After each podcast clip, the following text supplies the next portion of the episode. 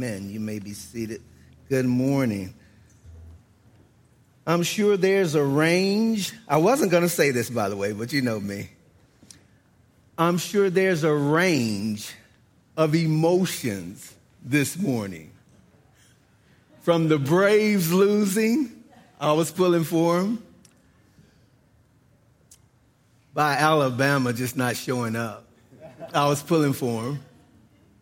But the good news is the Dodgers lost, so it's no telling who's going to win in the World Series.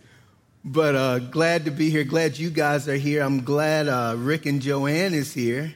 So amen to that. Uh, so happy that uh, Pat Park has been gone from the congregation for a while. He's back, and glad you're here, Pat. We missed you while you were gone. Enjoyed your pictures also. And I want to say this before I get started. Two weeks ago, the pastors and their wives, we went to the Noah's Ark, the Ark, and uh, just really enjoyed it. But before we left, I had said I would appreciate you guys showing up to hear Alex on Wednesday evening.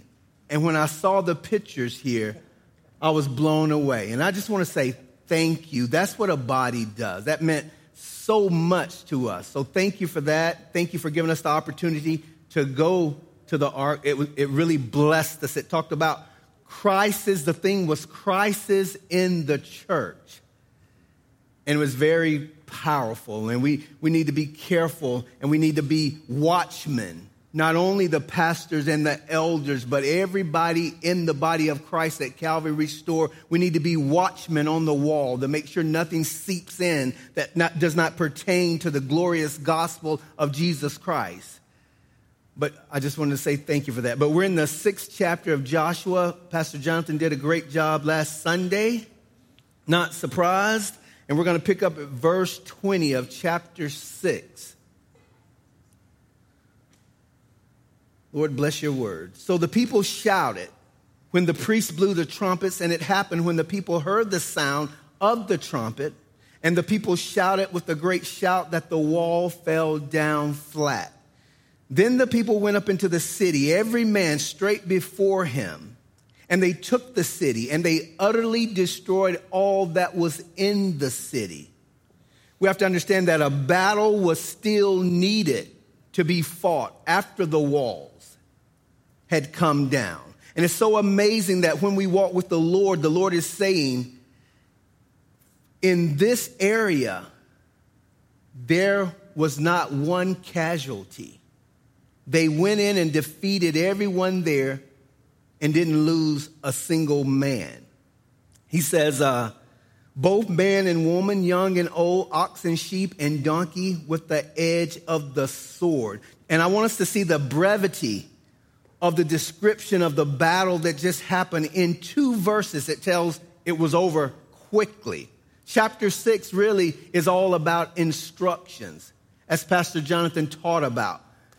Really, chapter six is relative also to obedience. God is saying, This is what I want you to do. I don't care how strange it may sound, do it my way, and you will have good success. And many times, you know, we hear outside voices, well meaning voices, saying, that's not too logical. But God is saying to all of us this morning, every believer, listen to me. Do it my way. And you'll see things that you never seen, you never thought was achievable or attainable logically come to fruition if we only do things the way our Father has told us to do them. God has said, I have given you Jericho. So the battle, he's telling us, is no problem. The victory is no problem. It's a done deal. God's problem, if God could have a problem, is wanting us to listen to what he's saying, his instructions for us to do. Simply that. So he says, when this whole thing goes down, nothing in it belongs to you. You didn't do anything. You walked around the city one time a day, and then that seventh day, you walked around seven times and you shouted, and the whole walls came tumbling down. And once again, the brevity of the description, he's contrasting that his concern, God's concern is following my instructions, following my word. And then there will always be a defeat if you do that to your enemies. Every one of us, at one point or another in our lives, will face a Jericho. And of course, every one of us will have that final Jericho if the Lord tarries. When the last enemy comes in our presence, if you're a child of God, if you're a believer in Jesus Christ, you don't have to worry about the outcome. You will have victory there also. And that's what he's wanting us to know that God is a faithful God. So this is all about this morning instructions and obedience to those instructions. He says in verse 22, but Joshua has said to the two men who had spied out the country, go into the harlot's house. That's not politically correct these days. and from there bring out the woman and all that she has as you swore to her. And the young men who had been spies went in and brought out Rahab, her father, notice who comes out of the house, her mother, her brothers, and all that she had. Rahab was a testimony. She had been testifying to the goodness of God. So they brought out all her relatives and left them outside the camp of Israel. I'm sure they did this for a cleansing ceremony before they could enter into the camp of Israel. And then it says, But they burned the city and all that was in it with fire. Only the silver and gold and the vessels of bronze and iron they put into the treasury of the house of the Lord. And Joshua spared Rahab the harlot, her father's household, and all that she has. So she dwells in Israel to this day as Joshua was, was writing this, because she hid the messengers whom Joshua sent to spy out Jericho. Rahab did not talk a good game.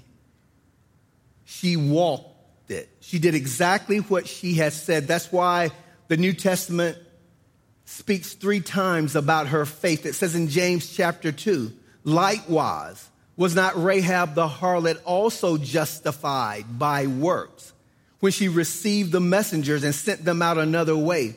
For as the body without the spirit is dead, so faith without works is dead also. I will, if I'm a believer in Jesus Christ, if I am who I say I am, I will walk that out. I will prove my faith.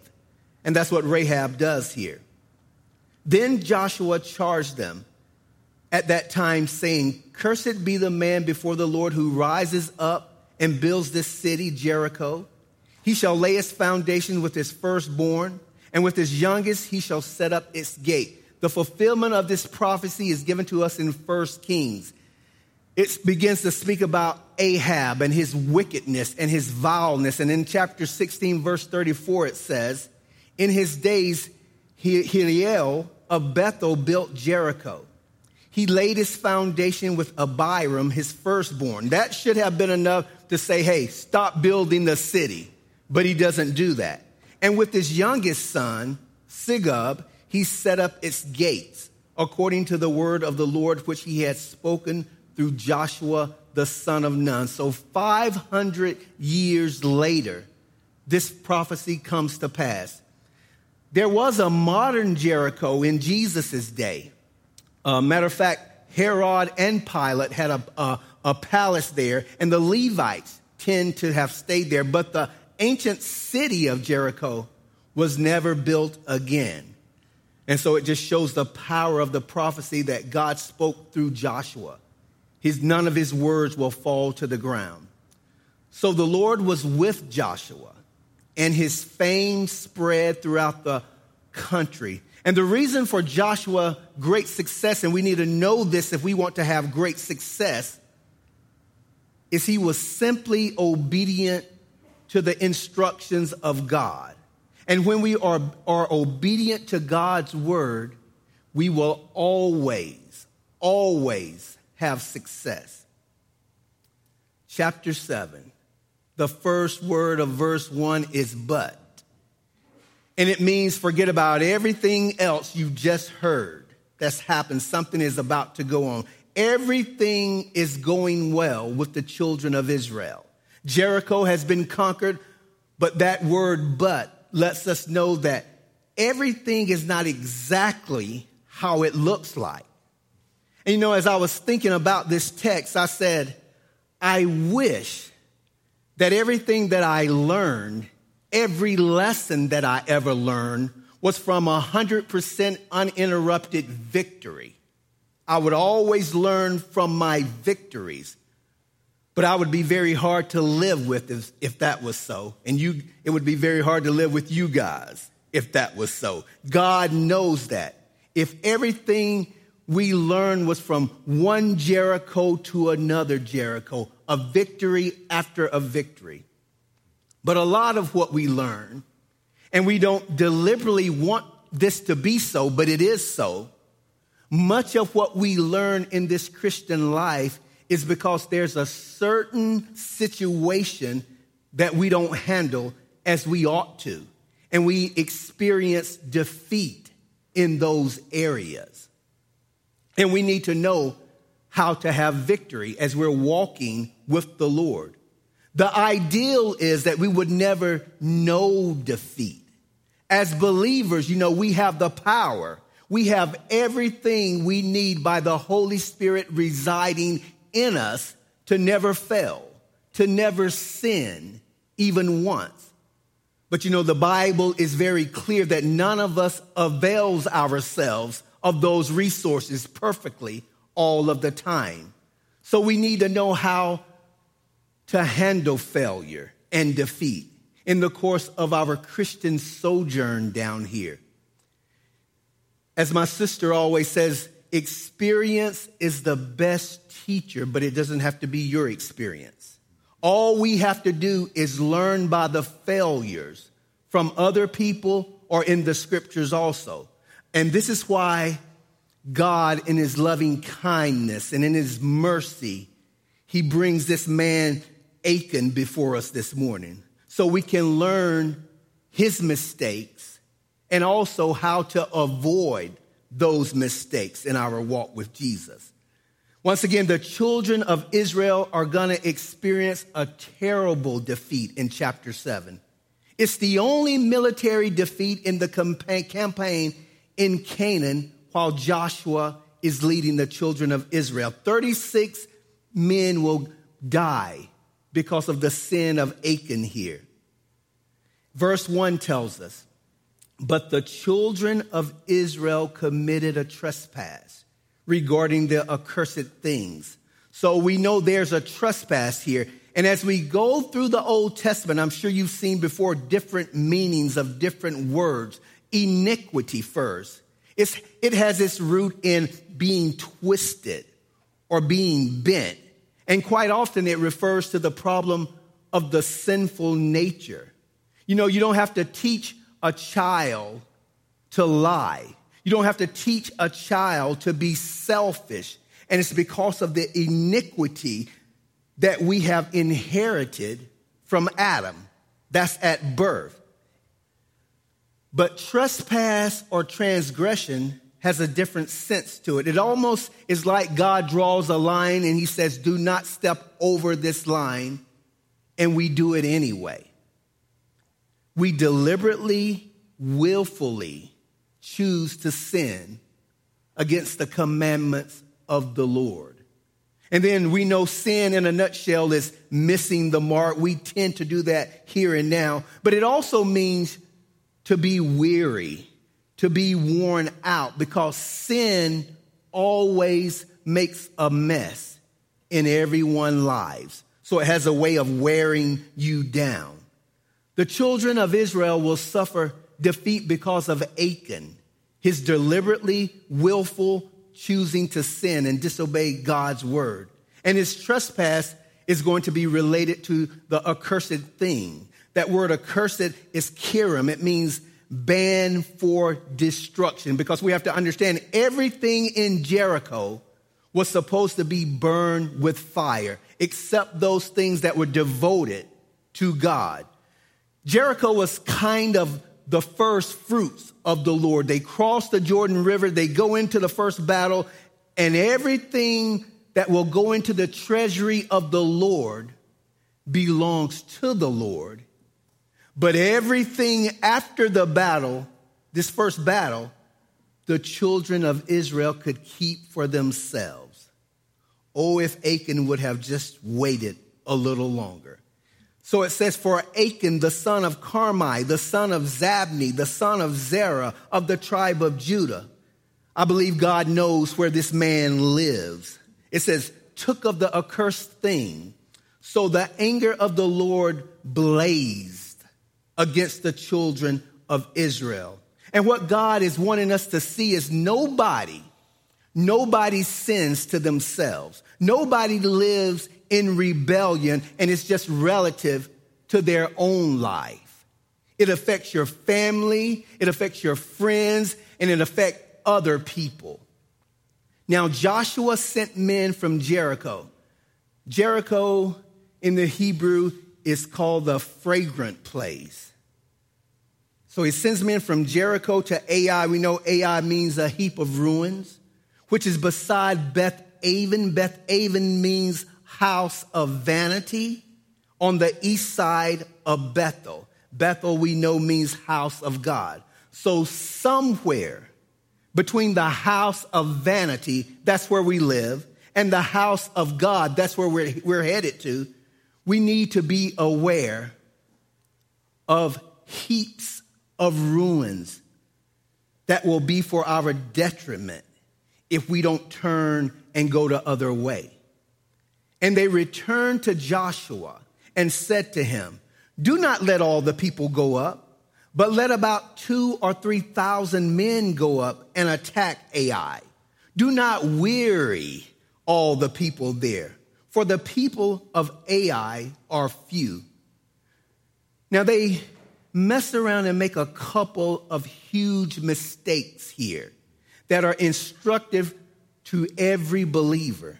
They're going to experience a terrible uh, defeat here in just a couple of verses. Why the single great reason that they are defeated is because of Achan's sin. The other two things, if they would have did them, I believe God would have exposed Achan's sin and there would have been no casualties there. So two things that they did one, they were overconfident. And the second thing that goes hand in glove with being overconfident, because when you're overconfident, you tend not to pray. I've got this. I know what I'm doing. I don't have to seek the Lord in prayer. Concerning overconfidence, here they are. Just check them out. They get their first victory in Jericho. And now they know all about how to conquer their enemy. All of a sudden, they become experts. What to do, how many to bring, how few to not bring, all of those things, just because they've conquered one little city. And you know what? I don't scorn those guys. And the reason I don't scorn them, I have to scorn myself. The attitude I have that when I've did something, I tend to think I know how to do it, to replicate it, as Pastor Jonathan was saying last Sunday. I don't have to get in touch with the Lord anymore. I've had victory, so no need to get in touch with you anymore. And God is going to say, No, you need me, and you need to get instructions from me. We say, I can handle this myself, I can make my own decisions for victory. And this is present once again in all of us to some degree or another. And then we also take notice of a lack of prayer in this decision. And once again, I believe with all of my heart, though they were confident going up to Ai, and although they didn't pray, once again, I want us to understand that was not the main reason for their defeat. But once again, if they would have prayed first, I'm sure God would have revealed the problem to them. I like the saying that prayer is an expression of our dependence on God. They tell me there's a group of people you never have to exhort to pray or to be consistent in prayer in their lives. And that person is the person who is conscious of how completely dependent they are on God for everything. Those people will always be praying. But the person, once again, who is self confident, says, I don't need to check in with God. I know how to make these decisions in my life. I've walked with God long enough, and it sets that person up for failure. God wants to navigate our lives. And when we hang out with God, He pours wisdom into us. And that wisdom shows us and teaches us which way to go, how to have success. And that's what we need. So they give Joshua counsel here. And Joshua takes the high bar because they said only take two or 3,000 up. Joshua said, okay, we'll send 3,000 up.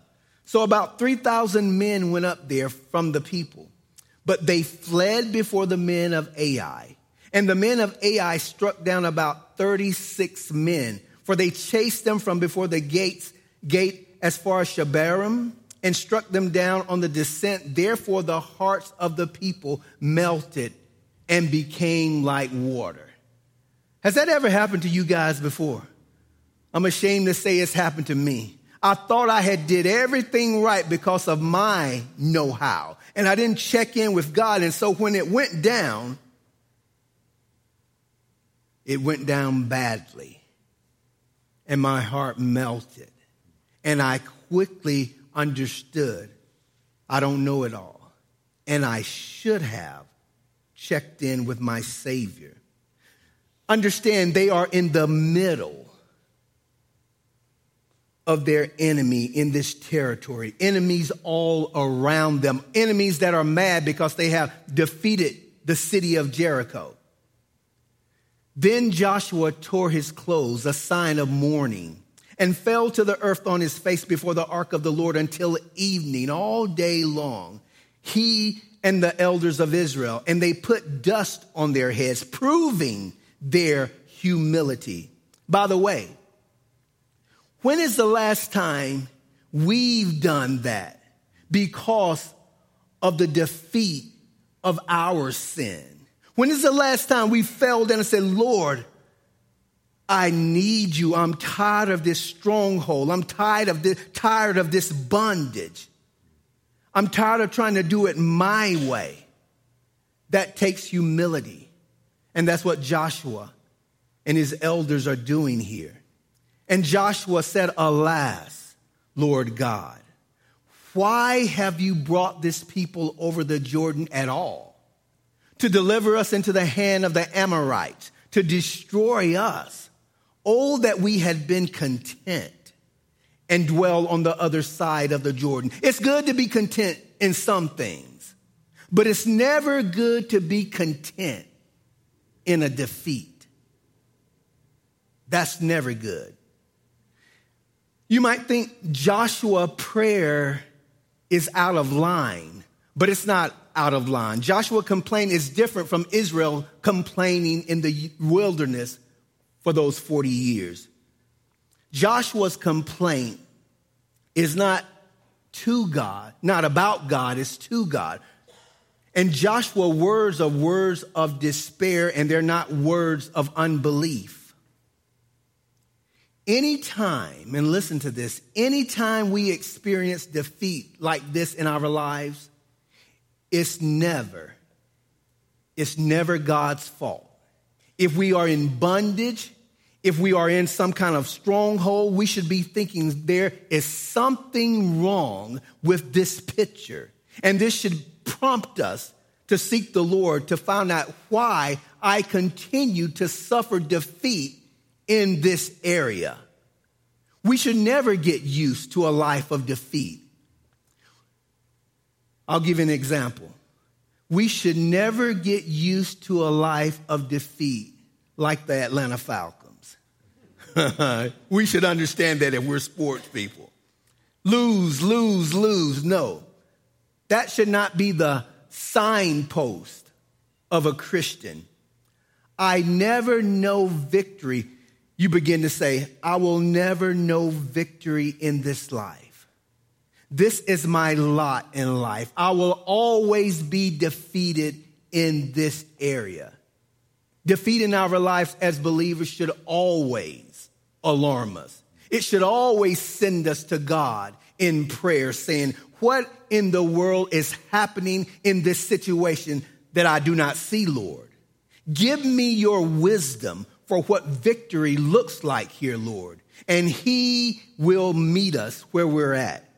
Now, I'll give credit to the children of Israel, to Joshua and the elders, because they are no doubt surprised about this defeat and they will not accept this defeat. And we have to understand that Joshua does not know the reason yet for this defeat. And so his only conclusion is that God has failed us. And he's saying, God, if you were going to fail us, couldn't you have done it on the other side of a swollen Jordan River? while our enemies were, were not surrounding us. But always, once again, when we think that God has failed us, it is never Him that fails us. There's something about our circumstance that needs to change. And if we go to Him in prayer, He will give us instructions or how to come out on the victor's side. Because we should be living victorious lives, uh, lives here. So he says in verse 8, O Lord, what shall I say when Israel turns its back before its enemies? For the Canaanites and all the inhabitants of the land will hear it and surround us and cut off our name from the earth. Then what will you do for your great name? His consternation involves the peril of Israel and the honor of God. And that's why he begins to listen he says, Israel foes will, will, will, foes will cut off our name. And Lord, what's going to happen to your great name? You just rolled away the reproach from Israel. And now, Lord, if this defeat, if we are going to continue to be defeated, it's going to give you a black eye also. So basically, he's saying, hey, Lord, this is not good. You need to do something here. But remember when David sinned against God with Bathsheba and put Uriah to death. God sends the prophet Nathan to comfort, confront David. And then finally, David repents. And God being gracious, he forgives David. But he also says in 2 Samuel chapter 12, verse 14, however, David, just because you did this, however, because by this deed you have given great occasion to the enemies of the Lord to blaspheme. Paul tells the church in Corinth and us in 2 Corinthians chapter 3 verse 2, you are our epistles written in our hearts, known and read by all men. If we perish, Lord, it's going to give you a black eye. And that's the same way with us. It matters how we live at home, at our jobs, at the university, at school, Anywhere we go, it matters how we live. We are called to be salt and light. And if people know that we are a believer in Jesus Christ, they will be watching what we do. So the Lord said to Joshua, Get up. I'm going to have to ask Joshua when I get there, how did he say it? I really don't think he said it with a lot of compassion. I know he's a God of love, but he, he's also a firm God. And notice God lets them lie in the dust all day long before he tells them to get up. It comes a time when we repent, when we confess, when we pray, and then it's time to get up and find out, okay, Lord, how do I win this victory? Get up. Why do you lie thus on your face? Let's address the problem that led to this defeat. He says, Israel has sinned. Notice what he says, and they have also transgressed my covenant, which I commanded them. I thought Achan sinned. For they have even taken some of the accursed things and have both stolen and deceived. And they have also put it among their own stuff. Therefore, the children of Israel could not stand before their enemies, but turned their backs before their enemies. Joshua says, Okay, Lord, now I know. What do you want me to do? And here comes the consequence of Achan's sin. Because they have become doomed to destruction, not only the things that Achan has stolen that he cherished and coveted so much has bec- is doomed for destruction because it belongs to the Lord. Because he took it, the whole camp is doomed for destruction. That's how sin festers in our lives. Neither will I be with you anymore. What if he had stopped right there? But we know God is a God of grace. And then he says, unless. This is what you have to do. You destroy the curse from among you. The Lord warns them that there's, there's sin in the camp. And unless this is taken care of, I'm going to remove my presence for good in your midst, and you will be wiped out. The whole nation is in peril. Their history hangs in the balance at this time. Now we know that God of the Old Testament, his rep- reputation. Oh, he's a bad God. He's an unloving God. He's an unkind God. That's his reputation. But he's not. He's the same today, yesterday, and forever. And so I like what Pastor Jonathan used, the word he used last Sunday. So it could be abrasive to us. Don't let it be because he's drawing in his wrath, my Bible tells me there's mercy. So the question why would one man's sin be allowed to affect the entire nation? This description of Achan's offense is based on the healthy principle of solidarity. As I was taking one of my classes, and, and, it really intrigued me about solidarity and the culture in the Middle East. We in the West, especially in America, we like to be individuals. My Facebook page, my Instagram page, we like to be unique. We like to be different than everybody, from everybody else. But in God's economy, in the congregation, in the wilderness, in the fellowship of the body of Christ, we're one. We don't, and in the Middle East and in the congregation of the children of Israel, you never wanted to stand out. And if you stood out, you would certainly hurry up because we were one. And that's what the Lord is saying here. Even though Achan is the offender, I see the whole. The, the, the body of Christ is a living organism. We see that from beginning to end. And when one is out of step, believe it or not, it affects the entire whole. And that's what God is saying here. In the Old Testament and the New Covenant, corporate guilt and individual responsibility, they go hand in hand. I'll give you an example. When you have a believer who swears, who uses foul language and lies, that just doesn't affect their reputation, right? It affects every believer's reputation, every believer in the entire world, because people feel absolutely free and they're entitled to to come to their own conclusion about every single Christian on the basis of what they see from one individual Christian. It matters, and they do that.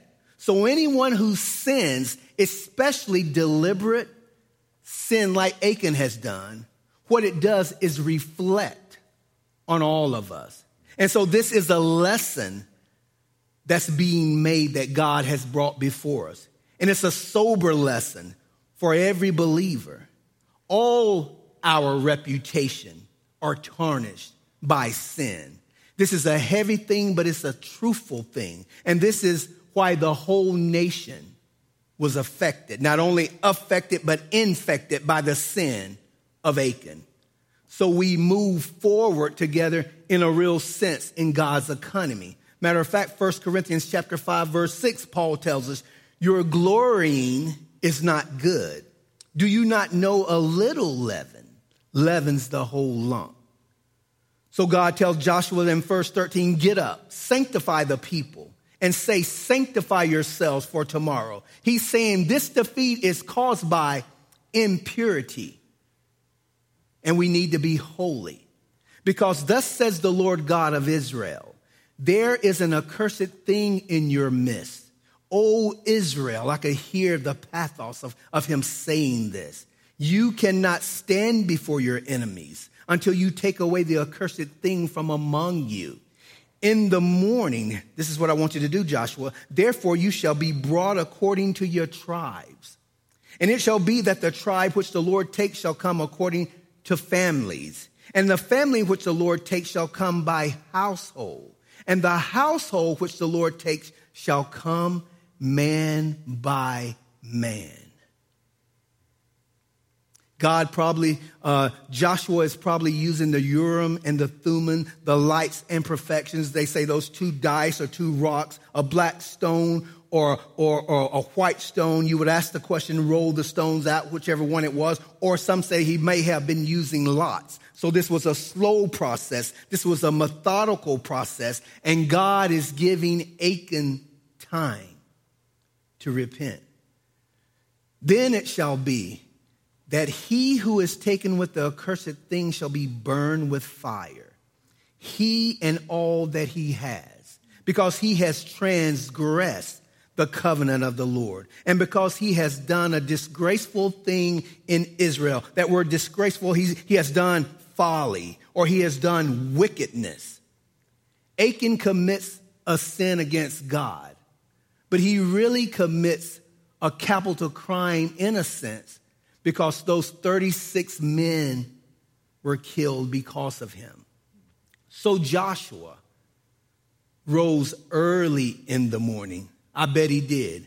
I bet there was only one person in the whole camp that got less sleep than Joshua. Who would that be? yeah. Two people could not sleep at all. He's in trouble. And brought Israel by their tribes. And the tribe of Judah was taken. Twelve tribes one of these tribes will get a black eye. And notice where the black eye lands to the tribe of Judah, our Savior tribe, because he can handle it. He brings out two to three million people, these 12 tribes, and the tribe of Judah is taken. He brought the clan of Judah and he took the family of the Zarhites and he brought the family of the Zarhites, man by man, and Zabdi was taken. Then he brought his household man by man, and Achan, the son of Carmi, the son of Zabdi, the son of Zerah, of the tribe of Judah, was taken. I wouldn't have wanted to be in Achan's shoes in all of this when it's going down. Think about the tension and the drama that's being played out as he is being whittled down. And I'm sure Achan may have said, okay, they took our tribe first. That's one out of 12, so maybe I should say something. And then next, the family is taken, and you would think he would run and repent right then and there. But he doesn't do that because God is making a point. I know where the guilty party resides. He tells us in Hebrews chapter 4, verse 13, and there is no creature hidden from his sight, but all things are naked and open to the eyes of him to whom we must give account, Victor. We must give account. I never want to stand in front of a God who knows me that well, apart from the blood of Jesus Christ and the forgiveness that is found in him. That's where we need to be. Understand God knows what we've forgotten about ourselves. We don't want to face this God apart from the Savior He has sent us. And I'm thankful this morning that I will never face this holy, righteous God independent of His Son and the blood that was shared for my sin. This is sobering. Now Joshua said to Achan, My son, I beg you. This is not fun for Joshua. I think of Galatians chapter 6, verse 1 is our verse for this church, Calvary Restore. And it says, Brethren, if a man is overtaken in any trespass, that word if, remember I said it's three different meanings, and that word if is, and he probably will be. If a man is overtaken in any trespass, you who are spiritual, that's who I want to come to me. Not, I told you this, you should have done this, you should have done that. Someone who comes and mends that broken bone and sets it. It's a, it's a mending term. Those nets, when they would fish, they would tear open and they would mend them back together. That's who the Holy Spirit says should go to you, who are spiritual. Restore such a one in the spirit of gentleness, considering yourself, lest you also be tempted. Joshua has a soft heart here, even though he's being firm. That's the way it should be. Now, you scholars can correct me after service, but I believe we'll see Achan in heaven. No doubt about it, he makes a grievous mistake here. He trespasses, and we don't minimize his trespass. But in all of that, salvation is still waiting on him. I don't know his eternal state, but I believe we will see him in heaven. Joshua says, My son, I beg you, give glory to the Lord God of Israel. What does he mean by give glory? This is what he means. Because he says, give glory to the Lord God of Israel. And then he says, and make confession. The glory is God hasn't did wrong. God hasn't made any mistake. God is holy. God is merciful. God is righteous. And God is being gracious by even calling you out. So Joshua says, give him glory and make confession. And if, and if Achan would have said, I'm not going to do it, there would have been no glory. Glory to God is saying, God, you are right. I blew it. You're right. I'm wrong. Anytime, anytime. Yeah, but if this would have happened, yeah, if that would have happened, yeah, if uh, the guy would have kicked the 50 yard field goal, Alabama would have won. Yeah, I don't want to hear any of that. He missed it. God, you're right and I'm wrong. That's what he's saying here. And when we do that, we give him his glory. That's what he's saying. He says, and make confession to him. And how wonderful for us that John says, under the new covenant, if we do what? If we confess our sin, we don't have to worry about being stoned or being burned to death. If we confess our sins, and he doesn't say to us to say, I'm sorry, that's not giving God glory. When I sin, whether it's to Lydia, my children, to any one of you, and if I come to you and say, hey, I'm sorry, you can put in your heart, he doesn't mean it because he didn't confess. I've got to come and say, I sinned against you. And then I'm giving glory to God. God is right. He t- told me, he, he has given me the instructions on what to do, and I didn't do it. God's right and I'm wrong. So that's what he says here. Confess our sins. Homologeo. Say the same thing that God says about that sin. And then it says he is faithful. And we don't have to worry about him if he's going to do it or not. He is faithful. And the reason that he is faithful is because the next word says he is just to forgive us our sins and to cleanse us from all unrighteousness. Hallelujah. I'm so glad of his grace and his mercy and his loving kindness because Jesus carried all of our sin on the cross. No one has ever loved us the way Jesus Christ loves us, the way the Godhead loves us. Yeah, and you know, we can stumble at that. And I think sometimes when we've sinned, the sinner struggles with the grace of God, wanting to receive it, but finding it hard to believe. And, and finding it hard to believe, especially when we've sinned against light. It's one thing to be an unbeliever in sin, you know, you know, you're just doing what you do. But to be a believer in Jesus Christ and sin against his light, you'll still forgive me, Lord? If I come and give you glory and say the same thing, you'll still forgive me? Yeah, he'll do it. And the other struggle we can have being a believer is when you are the offended party.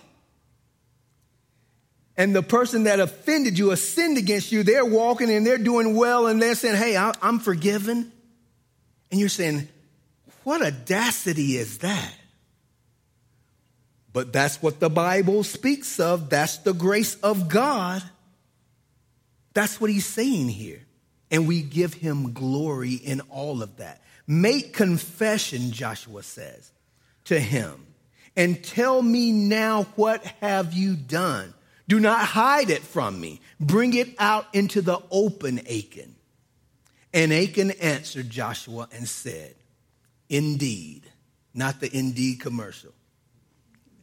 I have sinned against the Lord God of Israel, the only God.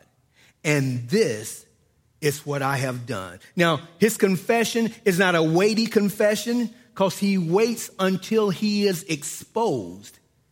If he would have confessed earlier, earlier, it would have brought Jesus, the Godhead, more glory. But God, being a gracious and a loving God, he has to prod him. He has to continue to prod him, continue to prod him. That's grace. That's grace. Because he did, if he didn't care, he wouldn't have put that urging in his heart. So that's what he does. Notice what it says in verse 21. When I saw, notice that, among the spoils a beautiful Babylonian garment, 200 shekels of silver. He must have sat down and counted them. And a wedge of gold weighing 50 shekels. Notice this. I coveted them.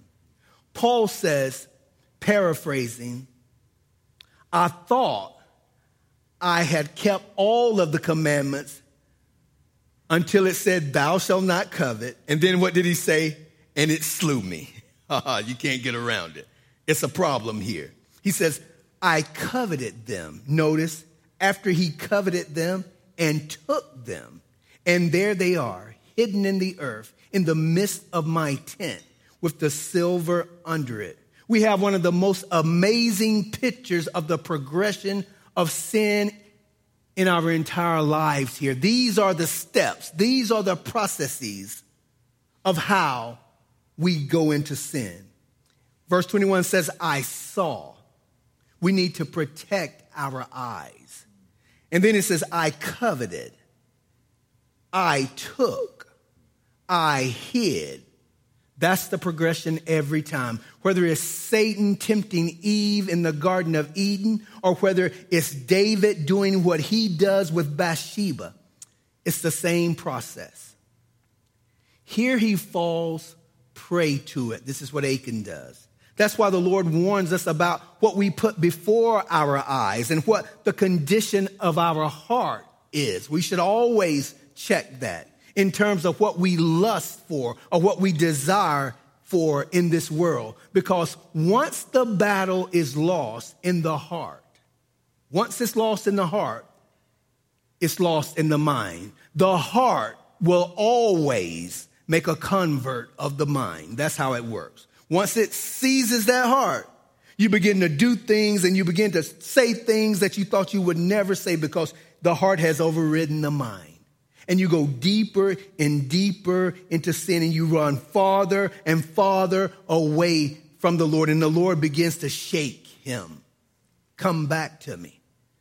So Joshua sent messengers and they ran to the tent.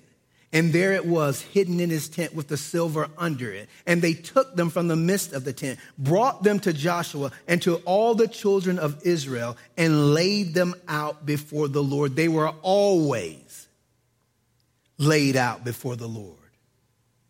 Achan hadn't covered up anything, he was just running out of room. That's all he was doing, running out of room. Then Joshua and all Israel with him took Achan, the son of Zerah, the silver, the garment, the wedge of gold, his sons, his daughters, his oxen, his donkeys, his sheep, his tent, and all that he had.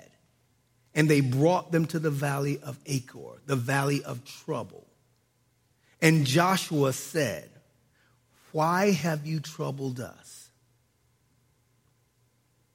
Why have you troubled us? It matters. Please hear me. It matters how each one of us individually live. It matters. It matters to God. It affects the body of Christ. Not that we will be perfect. I'm not talking about that but we should be living in a sphere of righteousness, seeking the Lord. Why have you troubled us? The Lord will trouble you this day. So all Israel stoned him with stones, and they burned them. Now, notice it says, and they burned them. I'll go a little farther with fire. Okay, maybe that was the, the gold and the things he, he had taken. After, after they had stoned them, and the reason I'm emphasizing stoning them is because some commentator says, no, they just stone Achan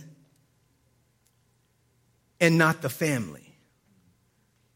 But if my English is pretty good, I think, them means more than one, and it, and it means who they started out with, and that's Achan and his entire family, because most people think that his family had to know that he had put all of these things in his tent.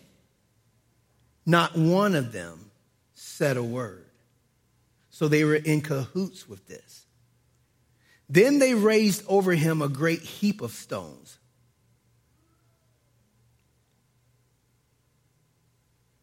Sin is poisonous. Sin is deadly. We prioritize sin Oh, a little white lie here. That's a bigger lie right there. Uh, I just looked. Maybe I looked twice, but at least I didn't act on that. And you know, we begin to have these tiers of what sin is. But that, we have to remember, that little white lie sent the Messiah, put him on the cross. And we need to see sin, Victor, I need to see trespasses, Victor, as my Savior sees them. I like what Courson says, and I learned this a long time ago. Sin is not bad because it's forbidden. Sin is forbidden because it's bad. That's it. And we have to put that in our hearts, no matter what's tantalizing and tantalizing. We have to say, I want to live, I want to walk for the glory of God, and I want, want to bring glory to not only to my Savior, but to the congregation also. A little leaven leavens the whole lump. After they had stoned them with stones, then they raised over him a great heap of stones, still there to this day. So the Lord turned from the fierceness of his anger. Therefore, the name of that place has been called the Valley of Achor to this day. The lesson for us, you guys, It isn't that when another believer sins against us, that we need to take them out and stone them and burn them. We can't do that. This is the new covenant. That wouldn't be pleasing to the Lord. We can't do that at all. You might want to do that, but we're under the new covenant because we have a better Joshua. And what our Joshua says, take me, stone me in his or her place, and let the fire of God's wrath fall on me instead upon them. That's the grace he has extended to every child of God. You know, they name that place the Valley of Achor. Isaiah speaks of it in chapter 60. I like what Hosea says, and I'll read that because God will always make beauty out of ashes. That's just what he does. And he says this Therefore, behold, I will allure her, will bring her into the wilderness and speak comfort to her. I will give her vineyards from there and the valley of Achor as a door of hope. Right there, where all of that troubling went down to, God says, I'm going to give you a door of hope. And no doubt that door of hope is the Messiah, Jesus Christ. And all of us who are true believers in Jesus Christ has experienced this hope, this stupendous hope that the blood of Jesus Christ has shed for our sins. But it matters how we live, you guys. The worship team can come up. Ephesians chapter 4 says this, verses 15 through 16. I love it. But after it, he's speaking about the unity of the body of Christ, how we should be unified, and we are unified. He says, But speaking the truth in love, may grow up in all things into him who is the head, Christ, from whom the whole body joined and knit together by what every joint supplies. That's all of us. According to the effective working by which every part does its share, causes growth of the body for the edifying of itself in love. God loves us. He's proved it. He shed his blood for us. And we need to make sure we're loving one another, praying for one another, encouraging one another, so that none of us will stumble like Achan stumbled. Let's pray. Father, you are a holy God, but you're also a merciful God. You are a God of love. And Lord, when we sin, if we say the same thing and confess our sins, you are faithful and just to forgive us and cleanse us from all unrighteousness. Lord, may we grow in the grace of that scripture there. But may we also understand, Lord, that it truly matters how we live. And Lord, you have given us everything for life and godliness. May we be sure to watch over the eye gate and the ear gate. And may we sure to walk closely with you, Father, knowing that we represent you and we don't want to give you a black eye. We don't want to give anybody a reason to blaspheme your holy name because of how our lifestyle is. You've done too much for us.